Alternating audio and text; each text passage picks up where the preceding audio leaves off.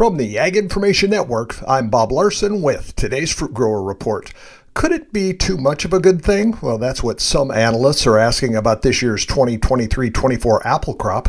Chris Gerlach, Director of Industry Analytics at the U.S. Apple Association, says it was a very good year production wise, just about everywhere you look, with back to back years for Michigan. I mean, it's a great year, but it's just everyone had a great year. Michigan was up last year I think 40%, something like that. So Michigan had one of their best years ever last year, and they outproduced New York, which typically New York is number two. And this year, Gerlach says Washington and New York got back on track. Well, Michigan had another great year yeah. this year, equaling, if not surpassing last year. And this is a time when Washington's having a great year. New York bounced back from a down year. And so the, the three biggest producers all had decent years. So Gerlach says we have a lot of product for apple lovers out there. We are moving a lot of apples. I'm seeing the movement definitely spike, and exports are way up. I think exports are up season to date, July to November, latest data point, up about 40%. And that Gerlach says is giving many in the industry a little optimism.